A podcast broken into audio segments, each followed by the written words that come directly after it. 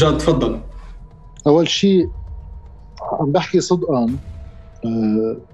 أنا شخصياً ولا مرة واجهت عدم قدرتي لطرح خطاب إلي. هلا يمكن هذا الخطاب يعتبر منه كتير قريب من حزب الله بس مقبول، ما بعرف، بس أنا شخصياً دعيت كذا مرة، على حتى في مرة واحدة من المرات من قبل هيك مثل منظمة هي قريبة من حزب الله، وحكيت هذا الخطاب. هلا في كتير ناس كانوا ممنونين، وفي كتير ناس ايام على السوشيال ميديا وقت احط شيء بهالخصوص بيعملوا حمله علي بقريبين من حزب الله. ايه بس في كتير ناس هن مع حزب الله كانوا قابلين يسمعوا هالنوع من الخطاب. مشكلتي الاساسيه باللي عم تقوله ديانا، انا اول شيء وقت تقول انه حزب الله ضابط السرديه عنده بمناطقه بسلاحه باليات التعليم وبغيره، انا كل حزب عليه يضبط سردياته تجاه جمهوره طبيعي. أنا اللي عم أقوله إنه اليوم نحن وقت تجي الأزمة وتيجي الانهيار، الانهيار اليوم عم بيخلي كل الناس تسأل أحزابها، حتى مناصري الأحزاب، عوني، مستقبل، قوات، اشتراكي، خلينا على راسنا وعيننا، نحن معكم، حقوق الطائفة وكذا، هالمعارك التقليدية. بس خيي شو بدك تعملنا بواحد 2 3؟ أنا ما في أوقف عم بتفرج قدام هالفرصة لإعادة مصالح الناس للمشهد السياسي إلا ما أجي أمن أنا الخطاب البديل اللي بشوف بفرج الناس إنه هيك بتصير السياسة بالعالم، طبعا درجات مختلفة، الناس دائما موجودين بالخطاب العام، بالنقاش العام. الاستثناء اللي كنتوا عايشينه آخر 30 سنة ومنهم جمهور حزب الله، خصوصا أنه حزب الله أنا بالنسبة لي نظرا لبنية الاقتصاد اللبناني ومن الذي استفاد من تركيب هالبنية، حزب الله بآخر اللاحة. حزب الله ما استفاد من هالبنية لأنه أصلا ما بيتعاطى من ضمن هالبنية، بياخد من إيران دغري، ما له فايد بهاي. هون كان في فرصة إنه واحد يجي من حزب الله تحديداً ليقول لأنه أنا مش مستفيد، لأنه أنا الأقوى، تعالوا تنبش عن نظام أفضل. ما عمل هالشيء. أنا هون بدي أتناقش مع حزب الله ومع جمهور حزب الله ضمن هيدا المنطق، لأنه أنا إذا بقبل بمنطق إنه حزب الله أصبح قوة إقليمية ولا طائل من محاولة مقارعته بالداخل كحزب سياسي، أنا بعتبره هيدا مثل اللي قلته بالأول، هو اختزال لجزء من حقيقة لا نعمل كل الحقيقة. لأنه أنا إذا بقبل بهذا المنطق بوقف اشتغل سياسي، بوقف اتعاطى شأن عام، ويمكن واحد بفل من البلد. لشو؟ إذا اليوم بدي أرجع على منطق إنه حل الإشكال ما بيقدر يصير بأي عمل مني، بفقد شيء اللي بسموه الأيجنسي. أنت ما لك عازم، يعني إنه جيت حكيت ما حكيت، لشو عم اشتغل صحافي؟ لشو عم بحكي اللي عم بحكيه؟ أنا عندي دور أعمله. أنا قناعتي الشخصية إنه كل هذا الهيكل اللي بتبنيه أكبر الأنظمة الدكتاتورية حتى بالمحيط وين ما كان بالعالم بتكون مبنية على شرعية. هالشرعية يا إما بدها تطورها لتستجيب لتطور الأزمات بالبلد، إما الأزمات بتصير أكبر من قدرتها للاستجابة عليها، ساعتها شرعية هيدي السردية كلها بتصير مقوضة. أنا هون شغلي، أنا إذا بدي يكون إلي شغل جوات البلد هو هون، ما بدي استقوي لا قوة إقليمية تستضعف قوة إقليمية تاني، ولا شغلتي أنا ألعب لعبة القوى الطائفية بالبلد، ولا قارب الأمور إلا من انطلاقا إعادة مصالحي للطاولة السياسية. أنا بدي أفهم شو السياسة المالية لكل حزب، شو بده يعمل بمعاشاتنا، شو بده يعمل بصرف سعر صرف الليرة، شو بده يعمل بمصرياتنا بالبنوك، شو بده يعمل بالقطاع الصحي. هو بدي أجوب عليهم منهم كلهم. وإذا الناس مع هو كلهم ومع الانهيار ومع حياتنا كيف صارت بقيت موالية لهول أفريقاء كلهم، لا حول ولا، أنا بكون فشلت. أنا ما بقدر صدق إنه الناس مستعدة تقتل حالها إلا تحت وطئة الخوف وحاجتها للحماية من فريق. أنا ما رح زيد الخوف عند واحد منهم على حجم صغير، ما رح أثر كتير، بس هي قناعتي. أنا خطابي بده يكون منطلق بالمضمون وبالسياسات، مش بالتخوين وباتهام ما بقدر أثبته تجاه الناس اللي هن مقتنعين بنقيضه. بدي جاوب بس على كم فكرة قالها. أولاً لا، أنا مصرة على فكرة أنه هو ضابط السردية، وخلينا نتذكر شو صار بانتفاضة 17 تشرين. ليش؟ بس بمناطق حزب الله تم ضرب وإهانة أشخاص لأنه شتموا مسؤولين بحركة أمل وحزب الله بالشعار السيء والمهين اللي كان اسمه قبل السحسوح وبعد السحسوح. ليش بس بهاي المناطق تم ضبط حركة الاحتجاج وضبط الشعارات اللي انقالت فيها. ليش بس بمناطق حزب الله على مدى مشاركة السنوات اللي شارك فيها بالقتال إلى جانب نظام بشار الأسد؟ الشباب اللي انقتلوا بسوريا بمناطق الجنوب بنحط صورهم، ما بينحط أي تفصيل وممنوع يتناقش أنت مات، كيف مات ولشو. شهيد الواجب بينحط اسمه وشعار ما حدا بيسترجي يناقش، أهله ما بيقدروا يحكوا علناً ليش مات هيدا الشاب بسوريا وكرمال مين. هيدي قضايا إلها علاقة بحياة الناس. ليش أكتر ناس توقفوا بفترة الانتفاضة هن بمنطقة صور؟ أكثر موقوفين بانحراك الانتفاضة تبع 17 تشرين توقفوا وانتركوا بالحبس هن متظاهري منطقة صور، وسألوا المحامين اللي تولوا الدفاع عن المتظاهري صور. إذا أنا ما بقدر أقول أنه حزب الله ضابط السردية بقضايا هالقد العلاقة بحياة الناس، بعتقد يعني ما بك أنه أوكي أنت مقبول جاد ممكن يسمعوا لك، بس هيدا ما بيكفي. أنا بهمني سردية ابن المنطقة هو اللي يحكي. بعد اغتيال لقمان سليم، ليش تم تخوين قارئ العزا اللي حضر بتأبينه للقمان سليم؟ ليش هالشي صار؟ طب أنا هول المواضيع ما بقدر ما أشوفهم، شو بس أنا بدي أشوف إذا المنار استضافت؟ أنا بعتقد في ضبط للسردية كتير أساسي، وتحديداً من بين هيدا الجمهور. هلأ بموضوع الآخرين ليش ما بيحكوا؟ أنا ما عم بقول أنه نحن ما نحكي، أنا عم بقول ما تشارك حزب الله بالسلطة، ما عم بقول ننكفئ ونترك البلد، لا بالعكس لازم نضل نحكي ولازم أنت تحكي وأي حدا يكون عنده رأي. أنا عم بقول أطراف الموجودة بالحكم بمجلس النواب اليوم كان مفروض يكون عندها حد أدنى من المصداقية، إذا كان عندها ما تكون شريك بهاي المهزلة اللي اسمها الحكم اللي صاير بلبنان اليوم. وأنا بعدني عند رأيي موضوع حزب الله معقد، لا يجابه داخلياً فقط، يجابه بالداخل وبالخارج. وأنا مع أنه تكون في سردية مواجهة مش بس إله كمان للآخرين، وبوافق على الشيء اللي نقال، بس برأيي سردية حزب الله الأقوى والأكثر انضباطاً بيتسامح بمناطق الآخرين ولا يتسامح مع مناطقه ومع داخله، وشفنا شو صار بلقمان سليم. اوكي واضح. حياخد سؤال جاد، حياخد سؤال من المشاهدين، السؤال اللي تصوت عليه أكثر شيء، وبيقول سؤالي لديانا وجاد، الطرف الأقوى هو حزب الله. نسمع كثير عن تدويل وفصل سابع من يلي بيعارضوا سلاح حزب الله. هل أنتم مع التدويل والوصاية الدولية؟ هل أنتم مع أنه التدويل والوصاية الدولية تنحط بلبنان تحت الفصل السابع؟ طبعاً أنا ضد التدويل، لأنه أصلاً نحن كل أزمتنا انطلقت من تدويل، وأنه لبنان يعتبر ساحة مدولة بأسهم، توزيع أسهم. اللي عم يطرح التدويل اليوم بالبلد طرحه الحقيقي أنه بده يغير تركيبة الأسهم، لأنه يعني شو يعني التدويل؟ ما أكثر من هيك بلد مدول شو بعد فيه؟ الطوائف بلبنان هي مجرد إجر الخارج في لبنان، تجي شكلها على شكل طوائف هيك من سنة 1860 والمتصرفيتين وكذا. كل هالطوائف تشكلهم السياسي كان بتدخل خارجي ولا يزالون. اللي عم يطرح التدويل اليوم عم يجرب يقول خير هول أسهم صاروا موزعين أكتر طابشين لهيداك الفريق.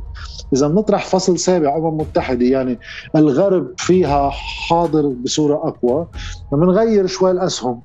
أنا ما بدي هيك حل، أنا مني شحاد عند ولا دولي بمطالبتي بحقوقي وشكل الدولة اللي أنا بدي إياها، ولكن هذا الشيء ما بيخليني يصير كمان نايف، يعني ما بيخليني يصير شوية إيدياليست مثالي. لا، الخارج له أدوار في لبنان وبدي أتعاطى مع الخارج كأنه له أدوار في لبنان، ولكن انطلاقا من قوة ذاتية عندي. إذا أنا قررت أشتغل سياسي، أنا وقتها واحد يكون عنده حزب سياسي شغلته يكبر حجمه ليصير له وزن، ليحكي مع الدول انطلاقا من مصالح البلد، مش إنه يروح يستزلم عن شي دولة لبركي بيبعث شي واحد تاني قاعد بالبلد. كمان هذا المنطق تبع الخيانة، مجلس الخونة ما بدي كثير شريك فيه. وتا هيك خلص بس على قالته ديانا كلمتين. أنا متفق إنه بمناطق نفوذ حزب الله صار فيها أكثر مظاهر عدداً، هيك إنه مشاكل وغيره، بس ماني متفق انه هاي بس عن حزب الله صارت، لا ابدا مش بس عن حزب الله. انا قاعد بيجوني وبعرف هون بالمتن شو صار قواص بين بعض والعونيه والكتائب والمتظاهرين والقوات، وبعرف عن جنبلاط ومع مجموعه لحقي ومع غيرها من المجموعات. بعرف بطرابلس شو عم بيصير بشكل دائم، بعرف حتى ببيروت شو عم بيصير. وهو عند حزب الله، عند حزب الله فعالية استخدام القوى الطائفية لنفوذها بمناطقها أكبر، أقوى، أكثر تنظيماً أكيد، بس منطق استخدام هالآليات هو معمم على الكل. بقى أنا ضد المبدأ، مش لأنه واحد أقوى من الثاني سأؤخذ بهالنوع من نصف الحقيقة، وهي حقيقة. بس أنا برأيي الحقيقة أنه كلهم اليوم صاروا بموقع الأمن الذاتي، البعض أكثر تنظيماً من البعض، البعض أكثر اقتداراً من البعض، البعض معه أموال أكثر من البعض. ومنشوف منطقة من طرابلس وقت ما يكون فيها قوى سياسية مسيطرة غالبة، قوة سياسية واحدة، أما ما في قدرة مادية عند القوى الأكبر لأن تدير المنطقة، هي أكثر المناطق اللي ما عم تقدر حدا يضبطها. بيصير من التدخل الخارجي يسهل والضبط الأمن الداخلي يسهل. بقى هلا أنا قصة السردية وابن المنطقة هو يكون عم بيعطي الاختلاف، أما القبول الطوعي للسردية تبع حزب الله أما غيرها. أنا بصراحة قصة الشهداء وهو صراحة أنا ما عندي معلومات، ما عندي شيء علقه بالموضوع، بس أنا اللي بعرفه إنه إذا هيك القمع بهيدا الشكل حتى في أمهات الشهداء وأهاليهم، إذا مظبوط هالقد وصل القمع، أنا أراهن على الطبيعة البشرية إن هي تنتفض لأي سردية أخرى تدعم شرعية الدولة اللي أنا عم بطرحها. لأنه إذا هالقد القمع عند حزب الله كبير، إذا هالقد على أهله، على الأهل اللي بيموتوا أولادهم ما بيعرفوا شي عنهم، طيب أنا شغلتي أطرح بديل قابل للعيش، مش من منطق انتقامي من حدا لكل الناس اللي هو اسمه دولة. وشغلي أنا إنه لأنه حزب الله بمناطقه هو أكثر اقتداراً، بقى سرديته بتبقى أصلاً من بقية السرديات، بس اللي أنا برأيي كلهم يدخلون ضمن سردية واحدة، لأنه نزاعاتهم بين بعض بتغذيهم بين بعض. على كل واحد بده يواجه حزب الله جدياً يواجههم بأنه نعمل دولة. وأنا قصة إنه ما شارك حزب الله بالسلطة، هذا أصلاً ما شغلتي. هذه القوى السياسية اللي طارحة حالة أحزاب بالمعارضة وكذا هي بتاخد هيك قرارات، بس رأيي الشخصي أنا مع اللعبة السياسية مثل كل دول العالم، بيتحالف واحد مع حلفة وبيفوت على معارضة. ولكن الفرق بين اللي كان عم بيصير بين الموالاة والمعارضة على 8 و 14 هو قناعتي أنا الشخصية إنه أهم من نتيجة أي صراع بالسياسي هي قدرتك على تحديد طبيعة الصراع، وما بيهمني مين بيربح. مثل مع أيام الاتحاد السوفيتي والولايات المتحدة الأمريكية كان في شيوعية ورأسمالية، لأنه الصراع طبيعته هو على شكل النظام نفسه. الرأسمالية حسنت كثير من جوانبها، من وراء هالصراع صار في طبابة مجانية وتعليم مجاني وخدمات اجتماعية وغيره. أنا اليوم بس بدي رجع طبيعة الصراع، هيدا كل جهدي، حاول رجع طبيعة الصراع على المصالح الشعبية اللي ولا حزب من أحزاب الطوائف قادر يقدم فيها ورقة أكاتر. بدي زيد هالصراع الداخلي عنده وبدي اشتغل سياسي. إذا ما بشارك حزب الله حتى لو اقتدرت إنه أنا أقدر فوت بالسلطة، لأنه هو كمان أول بده يشارك بالسلطة، حتى من منطق مواجهة حزب الله ما كتير بفهمها، كيف بتساعدني أنا أغلب حزب الله بأنه أعطيه السلطة، بأنه ما شاركوا فيها، هو يقعد بالسلطة، إلا بمنطق واحد أنه أنا بدي أعزله وانطر ظرف إقليمي لفوت مع الخارج فيه لأنهي وضع داخلي، وأنا هذا الشيء ما بعمل. اوكي واضح. بتعزله لأنه ما راح يقدر يدير الدولة، وهيدا الشيء اللي بين، لأنه طلع جزء من المنظومة وهو مستفيد منها. أنا مع أنه ما يكون في، مش أنه ما يكون في حضور سياسي وما يكون في معارضة، لا، يكون في معارضة وتحضير لانتخابات. اللي صار هو شراكة بالسلطة، هو شراكة بالتفاهمات. نحن بنسكت عن سلاحك برا، أنت بتسكت لنا عن صفقات داخلية، وبالتالي سقطت كل شرعية القوى السياسية اللي بتقول أنه هي مناهضة لا مشروع حزب الله، أو أنه هي بين مزدوجين قوى سيادية. ما عم بقول، أنا عم بفصل بين أنك تشكل معارضة تدعي لمشروع وطني، أن تكون لا طائفية، وبين قوى سياسية هي جزء من الارتهان وجزء من المحاصصة. بس أنا مع السؤال ديانا، بس سؤال، إذا هالمعارضة وصلت لحجم شعبي، عم نحكي عن معارضة جدية، معارضة مع فعليا بمنطق دولي، وصلت للاقتدار بالمجلس إنه قادرة تشارك بالسلطة، ولكن حاجزها إنه حزب الله كمان هو جزء من أكتريات، هل أنا بهيك وضع ما بشارك حزب الله بحكومة لأنه هو حزب الله بشارك بعزله، أما أنا بجرب فاوض حزب الله على الاشتراك بالحكومة إذا بيقبل معي ببرنامج سياسي. بس هالشي صار، شو استفدنا؟ صرنا 30 سنة حكومات ورا حكومات، يعني هيدا الشيء بس ما حدا فاوض حزب الله على المشروع السياسي، كان بدهم حصص، كان يقولوا فوت ونحن بنفوت وبناخذ حصص. شو هو المشروع السياسي تبع حزب الله؟ شو هو غير السلاح؟ لا صدقاً هلا، شو هو المشروع السياسي؟ أنا عم بقول ما عنده مشروع حكم دولي حزب الله، أنا شغلتي أوصل لمحل حط حزب الله قدام ورقة حكم، بس هون بدك إذا إلى قبول شعبي، إذا ما له قبول شعبي العالم بسلامتي. إذا وصل الواحد لياخذ تأييد شعبي لمشروع سياسي، مش لشخصه الكريم ولا لعائلته إنه من بيت عون ولا الحريري، لمشروع سياسي، هل المشروع السياسي صار عنده وزنه الشعبي؟ أنا بدي أطرح هالورقة على حزب الله، وأنا جزء من إني يا حزب الله يبلش يوافق على جزء ببلش ببناء الدولة. شو عم نحكي؟ عم نحكي إنه الدولة تستعيد وظائفها الحيوية البسيطة اللي ببدايتها لا يمكن أن حتى تتعارض مع قصة سلاح حزب الله، لأنه عم نحكي بكهرباء ولم زبالة وحياة الناس ترجع مصالحها ترتبط بالدولة. إذا هالشي يرفضه حزب الله ساعتها هذا يتحمله هو جمهوره، لأن أنا عم بحكي بمشروع، ما عم بحكي انه انا بشخص الكريم ولا فلان الفلاني بدي فوته لانه طائفه اكس، هيدا بيامن للناس هو انا معه، انت بتمشي معه ولا لا؟ يعني انا عم شوف انه عم بتحاول تقارب حزب الله وبصفته مشكله داخليه، وانا مش موافقه على هاي المقاربه. حزب الله منه اولويته مش لبنان، سوري عزت رح ارجع لك، منه داخلي. اوكي بكمل هيك، بنرجع جوابا على السؤال اللي طرحه احد المشاهدين. جاد كان ضد التدويل، شو موافق من سوري قلبنا الحديث. مشكلتك شقين قبل انه المجابهه المواجهه لازم تكون على الجبهه الداخليه والخارجيه، فشو موافق من التدويل والوصايا الدوليه وتحديدا بتطبيق الفصل السابع من مشكلتي بهالموضوع شقين. اولا الاطراف اللي عم تدعي له أطراف طائفية ما عندي أي ثقة بنزاهتها أو قناعاتها. الشق الثاني، أولاً حزب الله هو قضية دولية، ما فينا نقول إنه رح نقدر نواجه حزب الله بديناميات داخلية فقط، ولكن أيضاً مش بالسلاح، وليس يعني أنا تماماً ضد إسقاط السلاح بسلاح آخر، أكيد لا، وشو ما كان يكون.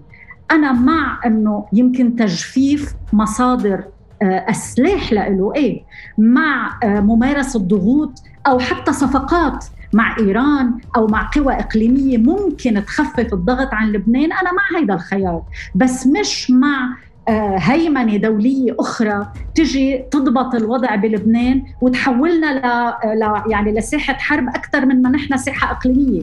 أنا مع مقاربة دولية تنزع فتيل السلاح والانفجار ومش تأججه، وأكيد مش مع أطراف محلية تدعي لهالشي، لأنه الأطراف المحلية إن كان من بطرك أو أطراف تانية بقوى 14 أذار ما عم تدعي هالشي عن نزاهة، وهي جزء أصلاً من حلف إقليمي خليجي سعودي شو ما بدك تسميه، لا يملك المصداقية لأنه يقود هاي المواجهة. أوكي واضح، شكراً. لكن خلصنا من المحور الثاني، هلا بننتقل للمحور الثالث المخصص لدور الإعلام. جاد، هل الإعلام دور بتأجيج الرأي العام؟ وشو تعليقك على هذا الدور؟ أول شيء بحيث المبدأ أكيد الإعلام له دور حتى بكل شرعية السلطة، يعني أنا لأقوي الإعلام اللبناني الرسمي يعني اللي بنعرفه التقليدي كتير غالي بمنطق الثورة. ما الإعلام كان موجود بالفترات السابقة كمان، كان يلعب أدوار أيام جيدة أيام عاطلة مثل أي إعلام بالعالم، ولكن الإعلام بشكل عام كان هو منبر غير نقدي ببلد مثل لبنان لأهل السلطة يطلعوا يرسخوا فينا سردياتهم من دون كتير. هلا كل ما في واحد يعممها بالمطلق على الكل، كان في وسائل افضل من وسائل واعلاميين افضل من اعلاميين اكيد، ولكن بشكل عام كانوا منصه غير نقديه ترسخت من خلالها السرديات كلها اللي اليوم الناس اقتنعت فيها لحد ما انفجر فيها البلد. بنرجع على هذا المثل تبع من وين اجت فكره انه رياض سلام ما تعطي الهم، رياض سلام مهداها، هاي من وين اجت؟ خصوصا بزمن ما قبل السوشيال ميديا. اليوم اتليست وصلنا لمحل تشتتت مراكز الرسائل الإعلامية، بطلت فقط عن الإعلام التقليدي. من هون تشتتت قدرة السلطة حتى على أنها تقدر تضبط هالرسالة السردية تبعها، لأنه بطلت لحالها بتقدر تضبط السورسز اوف انفورميشن.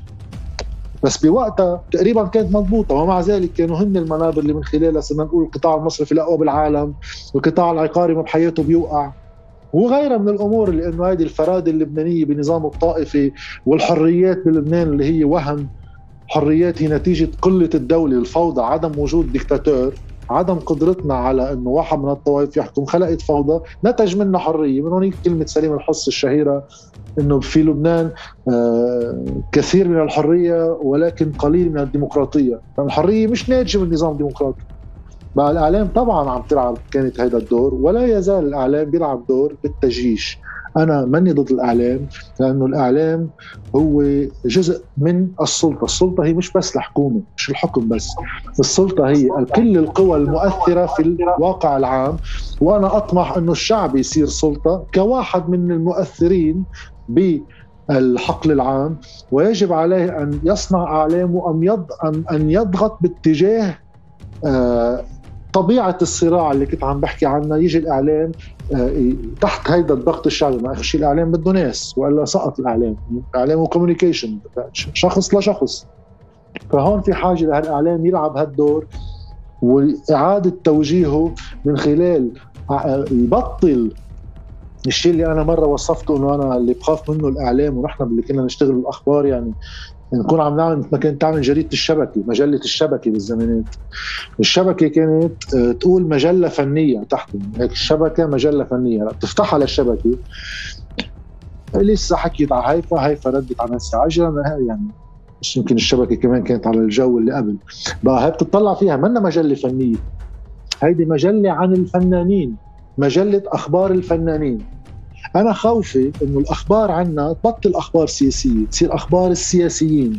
فهون في حاجة كمان لنرجع الضغط على الأخبار، خبرونا بوليسيز، خبرونا سياسات، مين استقبل مين، والحكومة واقفة لأنه ما اتصل فلان بفلان، الحكومة واقفة وفي مسؤولية مباشرة على 1، 2، 3 اللي ما ناقشوا أصلا بخلافاتهم، شو مضمون شو جايين يعملوا بالحكومة، أكتر ما أقعد لاحق مين مسب مين، وكل البرامج الحوارية تنفتح ليعمقوا الزعماء سردياتهم من خلال تعميق الخوف واتهامات المتبادلة اللي كل ما واحد منهم يسب التاني جمهوره بيصير أكتر معه، وجمهور خصمه أيضاً بيتصلب مع خصمه، لأن طوائف بتسب بعضه، ما حدا عم يجرب يربح من التاني شيء. يعني بهمني أعرف هلأ بيومنا اليوم هل الإعلام يعني هل دوره للإعلام أنه ياخذ الطرف ويجيش ضد لا ناس معينين؟ دوره يجيش من منطلق الحق العام، من منطلق اللي بيخالف أي قانون نظام كذا، بده يكون حد، مش بحجة الموضوعية ما ياخد طرف، لا ياخد طرف بس بهالحالات فقط. ولكن أنا مني مع الإعلام يوصل لمحل، مثلا أنا كصحافي عملت فيديو عن القصة، أنا كصحافي ما بقدر أطلع مثلا أقول إنه حزب الله قتل لقمان سليم. بتفهم الناس كلها تروح بالتحليلات براسها مين معقول يكون قتل مين، لأنه بنعرف نحن البلد وأوضاعه الأمنية. ولكن وقت واحد يوصل لهون يقول فلان قتل فلان، بنرجع على مشكلة كبيرة خاصة بطبيعة النظام وتشكيله، وعدم قدرة حدا جذب جمهور من حيالله حدا تاني. لأنه أنا وهون هذا اللي قلته، أنه من قتل لقمان سليم هن 8 و14 سوا، لأن بيطلق تقلبهم على الحكم اثنيناتهم، ما بنوا قضاء ولا أجهزة أمنية تمنع الجريمة، وإذا صار جريمة توصل لخلاصة. من 14 أدار اللي هن استهدفوا كان عندهم مصلحة يصير في قضاء بالبلد ويصير في أجهزة أمنية بالبلد، عوضاً عن ذلك راحوا أخذوا حصة من القضاء وحصة من الأمن، تكملت الاغتيالات من دون طائل، وأيضاً كل المشاكل الأمنية الأخرى مش بس الاغتيالات وعدم المحاسبة على الفساد وغيره. وحزب الله إذا هو معتبر حاله مظلوم بهالاتهام، كان عليه من خلال وجوده بالسلطة يحصن حاله بقضاء مثل الخلق، بأجهزة أمنية حيادية مثل الخلق، لا تقدر تنهي لنا شي جريمة، مش قادر تمنع الجريمة بتصير، بس بدي أعرف شي كيف صارت بعدين، بدي شي قضاء يقدر يوصلني لمحل. وقت هو اثنيناتهم ما عملون، أنا بالنسبة لي اثنيناتهم قتلوا لقمان سليم، مش واحد منهم، لأنه منعوا الجريمة تصير، وانا كاعلامي ما بدي فوت بشيء ما عندي يقين فيه، بحلل وبحط الحق على فلان، انا ما فيي اقول حزب الله قتل، هالنوع من المواقف انا ضده، ولكن مع الاعلام بالقضايا اللي هي واضحه قانونيا وفي مخالفات بده يكون واضح وصريح. ما بوافق مع جاد بموضوع انه قتل. انا بس قبل ما تردي على جاد بموضوع لقمان سليم وبالمواضيع الاخرى اللي طرحها، اذا فيك قبل تجاوبينا على السؤال، شو تعليقك على دور الاعلام بتجيش الراي العام بلبنان، ومن بعدها تفضلي باللي بدك اياه. يعني فينا نحكي بموضوع الإعلام من قصة لقمان سليم، شو كان دور الإعلام بموضوع لقمان سليم؟ أنا ما بوافق إنه اللي قتل لقمان سليم هو 8 و14. بفهم نظرية جاد بما يتعلق بالقضاء، بمعنى أنه تم إجهاض محاولات أن يكون عندنا قضاء جدي ومستقل ليلاحق، ولكن الهروب من حقيقة شو صار تحديداً بحادث اغتيال لقمان سليم هو برأيي تمييع للمسؤولية وهرب من مواجهة جدية هيدا الاغتيال بهيدا الظرف بهالتوقيت اللي عم يمرق فيه البلد، بعد جريمة المرفأ وبعد الانهيار المالي وبعد كل الكلام اللي صار عن انه حزب الله ما بقى يحمل بمناطقه اصوات من هالنوع. ممكن نتفق انه على بعض تعابير لا تستخدم بالصيغة اللي استخدمت، ولكن لازم يكون في كلام سياسي عالي اللهجة واتهام عالي اللهجة وتحليل لا شو صار مع لقمان سليم من وقت ما بدأ اتهامه من 2012 لليوم، لأنه هيدا النهج ما واقف. كيف تصرف الإعلام بعد مقتل لقمان سليم، إعلام المحسوب على حزب الله أو على 8 آذار باستمرار تخوينه وقتله بعد إعدامه؟ اللي صار مع لقمان سليم ما كان اغتيال عادي، كان إعدام بدم بارد بمنطقة كتير يسهل الشكوك فيها، ونحن بنعرف المنطقة وبنعرف كيف ممكن تنضبط أمنياً. ما ممكن يتميع هيدا الاغتيال بالقول أنه المسؤوليات متوازية، وهيدا الشيء بحطنا قدام مخاوف من تكرار الاغتيال. نحن عم نعرف إذا هالاغتيال هو محطة أو رح يتكرر، وطبعاً بتمنى أنه ما يتكرر ولا يصير وينتهي وينكشف كل شيء، بس أنه نحن بعدنا ما خرجنا من لحظة اغتيال لقمان سليم. بخصوص الإعلام هيدا حديث مركب، أولاً في مسؤولية الإعلام لأنه مين بيملك سلطة التحرير وملكية وسائل الإعلام، هالشي بيبين من سبونسرز تبع البرامج، الممولين، الخطاب السياسي، تقسيم وسائل الإعلام من خلال القانون اللي صدر بأول التسعينات لما كانوا السوريين محتلين لبنان، وكيف تم توزيع وسائل الإعلام، ومن وقتها بلش المشكل الإعلامي بلبنان. بعد عنا مساحات حرة، بعد عنا أصوات مستقلة حتى ضمن وسائل الإعلام التقليدية، ولكن التيار العام الغالب يعني مجالس التحرير أو رؤساء التحرير مضبوط باعتبارات يتقاطع فيها الطائفة والمصالح والسياسة. يعني منشوف مونة زعامات مالية وسياسية وحزبية ودينية بتختلف من محطة للتانية. التجيش حاصل بس عم يوصل لمحلات، يعني في خطاب كراهية، في خطاب تمييز، في تحريض، وفي أيضاً مساحات حرة. يعني أنا ما كتير بقدر شوف الإعلام من زاوية وحدة، وإن كنت بميل لاعتبر أنه في مسؤولية كبيرة سلبية على الخطاب الإعلامي القائم بوسائل الإعلام الأساسية بالبلد. التجيش بوافق أنه لازم يكون في توعية للرأي العام، مثل ما صار مبارح بموضوع بفضيحة لقاح اللي تلقوه النواب. الإعلام كان دوره أساسي بتسليط الضوء على هاي الفضيحة لأنه لا تقل عن فضائح سابقة. يعني نحن شفنا مبارح كيف السلطة قالت أنا مش فارقة معي حدكم يا لبنانيين، والأولوية لإلي عبر النواب وعبر آلية كيف تلقوا اللقاح. فهيدا الشيء كتير أساسي في الإعلام أنه يلعب دور ليسلط الضوء عليه ويحسس اللبنانيين أنه هو للأطراف اللي عم بيتنازعونا طائفياً واللي عم بيدفعوا مصاري ويهينوا اللبنانيين وقت الانتخابات النيابية، عم بيبيعوهن عند أول مفرق. بعدنا ما لازم نسكت لحظة عن اللي صار بجريمة المرفأ والانتهاكات اللي استمرت بعد منها بتمييع الدور القضائي وأضعاف القضاء بمحاسبة المسؤولين عن الجريمة وصولاً لهلأ. يعني اللي فجر المرفأ وقال ما فيكم تحاسبوني، قلنا مبارح أنا رح أخذ اللقاح وأنتوا انطروا ويمكن ما يوصلكم الدور. بالتالي هون الإعلام إذا ما قدر يلعب دور أنا ما بعتبرها تجييش بهيك توضيح حقيقة مين بيحكم هالبلد وبأي عقلية بيكون في عنا مشكلة. أنا ما كتير براهن بعد، لأنه برأيي الإعلام بلبنان يعني بيلاحق مصالحه حسب تكوينه، بس براهن على أصوات فردية عم تطلع بوسائل الإعلام عم تخرق إذا بدك النمط السائد من الخيارات التحريرية. أوكي. إذا فيني بس 30 ثانية. تفضل 30 ثانية. عم بفهم هلأ كتير بوضوح شوي المنطلقات المختلفة أنا وديانا فيها لكيفية مقاربة الدور السياسي المحلي بقصة حزب الله تحديدا، لأنه أنا هلأ سمعت عم تقول أنه بحديثك ديانا عن قصة الهروب، أنه بالنسبة لإلي تمييع الاتهام 8 و14 بأنه مسؤولين عن اغتيال لقمان سليم، لأن أنا بعد ما عندي معلومات جنائية عن مين قتله. أنا قدام خيارين هون بصير، إما أنا بروح على الاتهام السياسي انطلاقا من التحليل وهذا جائز، وأنا يعني بتصور كلنا كلبنانيين من سنة 2005 أول ما نسمع أنه في اغتيال دغري بيجي على راسنا قصتين، أول قصة راح تقول سوريا حزب الله، تاني قصة راح تقول إسرائيل بدهم يحطوها فينا لأنه هن مدري شو. هو اثنيناتهم بعرفهم.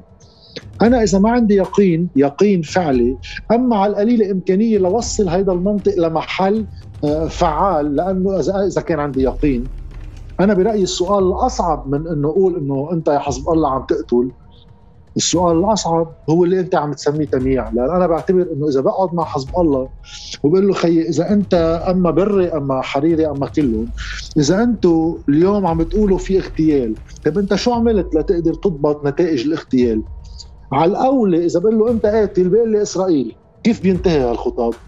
هالنقاش ما بينتهي بمحل، هو راح يقول لي إسرائيل، أنا راح أقول له أنت، وبنقعد 15 سنة ندبك. يعني أنا بالنسبة لإلي عم جرب وصل الخطاب لمحل بيقدر واحد يلبسه بالآخر، بيقدر نعمل شيء، لأنه قصة إسرائيل ولا هو ما راح نقدر نعمل شيء من وراء الخطاب. مسؤوليتك بالقضاء وبالأمن، ما هو بحكومة ها بيقدر يعمل شيء، يعني شو ما كانت المؤامرة الدولية أنت كان لازم تعمل معركتك هون، تربحها بتخسرها موضوع تاني. بس الاغتراب استمر يا جاد، يعني هالشي لو كان في قضاء ببلد تم إجهاض القضاء وتم تحييده، الاتهام السياسي هو استمرار بإدانة الضحية بعد قتله. نحن شفنا كيف تعاطى إعلام حزب الله ومسؤولين كتار بحزب الله من الأمين العام ولا الآخرين لما انحكى بلغة تحقيرية بحق لقمان سليم بعد إعدامه. هاي اللغة ما فيك تجيبها بأنك تقول أنه أنا بتهم 8 و14. هاي اللغة ما زالت مستمرة. أنا اللغة معك حتى إدانتها. أنا عم بقول طيب بكرة إذا لسبب ما، وما بستبعد يعني مش مفروض نستبعد أنه إحدى هذه الجرائم اللي صارت آخر 15 سنة، أما لقمان سليم أما حدا تاني، طلع مش حزب الله، طلع إسرائيل. وأنا قايل إنه حزب الله وبدور الإعلامي بالمحل اللي بطلع. أنا شو موقف؟ أنا ما عندي يقين، أنا هذا اللي عم أقوله. التحليل بالسياسي على دور حزب الله بمناطقه الأمنية لازم يكون إذا بده يستلم منطقة أمنية مثل ما بيتحمل إيجابياتها بين مزدوجين اللي حمل السلاح وبيتحمل سلبياتها. ولكن أنا ما بقدر أقول حزب الله قتل لقمان سليم، ما بعرف، ما بقدر حطها على حالي إنه أنا أعمل هيك خطوة معقول يجي شيء ينقضها وبكون أنا أججت جو يطلع خاطئ. فإذا هيك بنكون وصلنا لنهاية هالحلقة. اتفقوا ضيوفنا على أنه أولاً الكل مسؤول، وثانياً تجيش الرأي العام هو أمر إيجابي، هو وسيلة سياسية، ولكن كان من الواضح أنه في خلاف كبير على كيفية مقاربة ومعالجة هالأمور. بدي أتشكركم ديانا وجاد على وجودكم معنا اليوم وعلى هالنقاش الممتع والبناء بالرغم من الاختلاف. ناطرين منكم تشاركونا آرائكم على صفحة وجهة نظر على إنستغرام، تطرحوا علينا الأفكار اللي حابين ينحكى عنها، بالإضافة للضيوف اللي حابين نشوفوهم معنا. فيكم تابعونا كمان على صفحات إمباكت لبنان وكوفي أند بوليتكس لبنان الموجودين على جميع منصات التواصل الاجتماعي، تضلوا بصورة كل النشاطات اللي عم نقوم فيها، وتصبحوا على ألف خير.